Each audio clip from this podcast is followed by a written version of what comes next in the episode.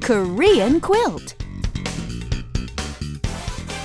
Hello, everyone. Perk up your ears and get ready for Korean quilt. Hi, I'm Anna. And I'm Richard. Anna, are you perky? I'm Perky. All right, well, let's get started. Okay, I think most of you have noticed that things are pretty fast paced in Korea. Everything is hurry, hurry, hurry.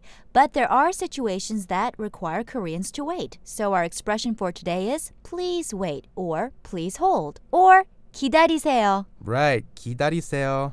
기다리세요 means please wait or please hold. But let's add that familiar word 좀 at the front.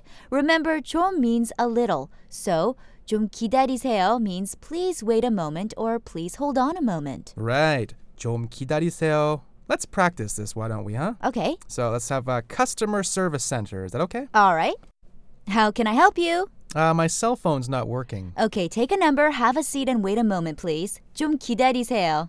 All right, this time let's practice a telephone scenario. Hello, 아리랑, Anna speaking. Hi, this is Richard. Can I talk to Bumsuck, please? I'll transfer you. Please hold on. 좀 기다리세요. Great. Now let's go over the expressions one more time. 기다리세요.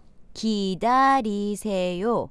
Please wait, please hold. And a little more naturally, 기다리세요. 기다리세요. Please wait a moment, please. Hold on a moment. 좀 기다리세요.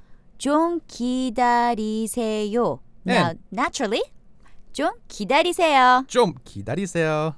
That should do it for now, I think. Okay, I hope you're practicing out there and actually using the expressions you learned. And as the saying goes, practice makes perfect. We'll see you tomorrow. Take care. Bye.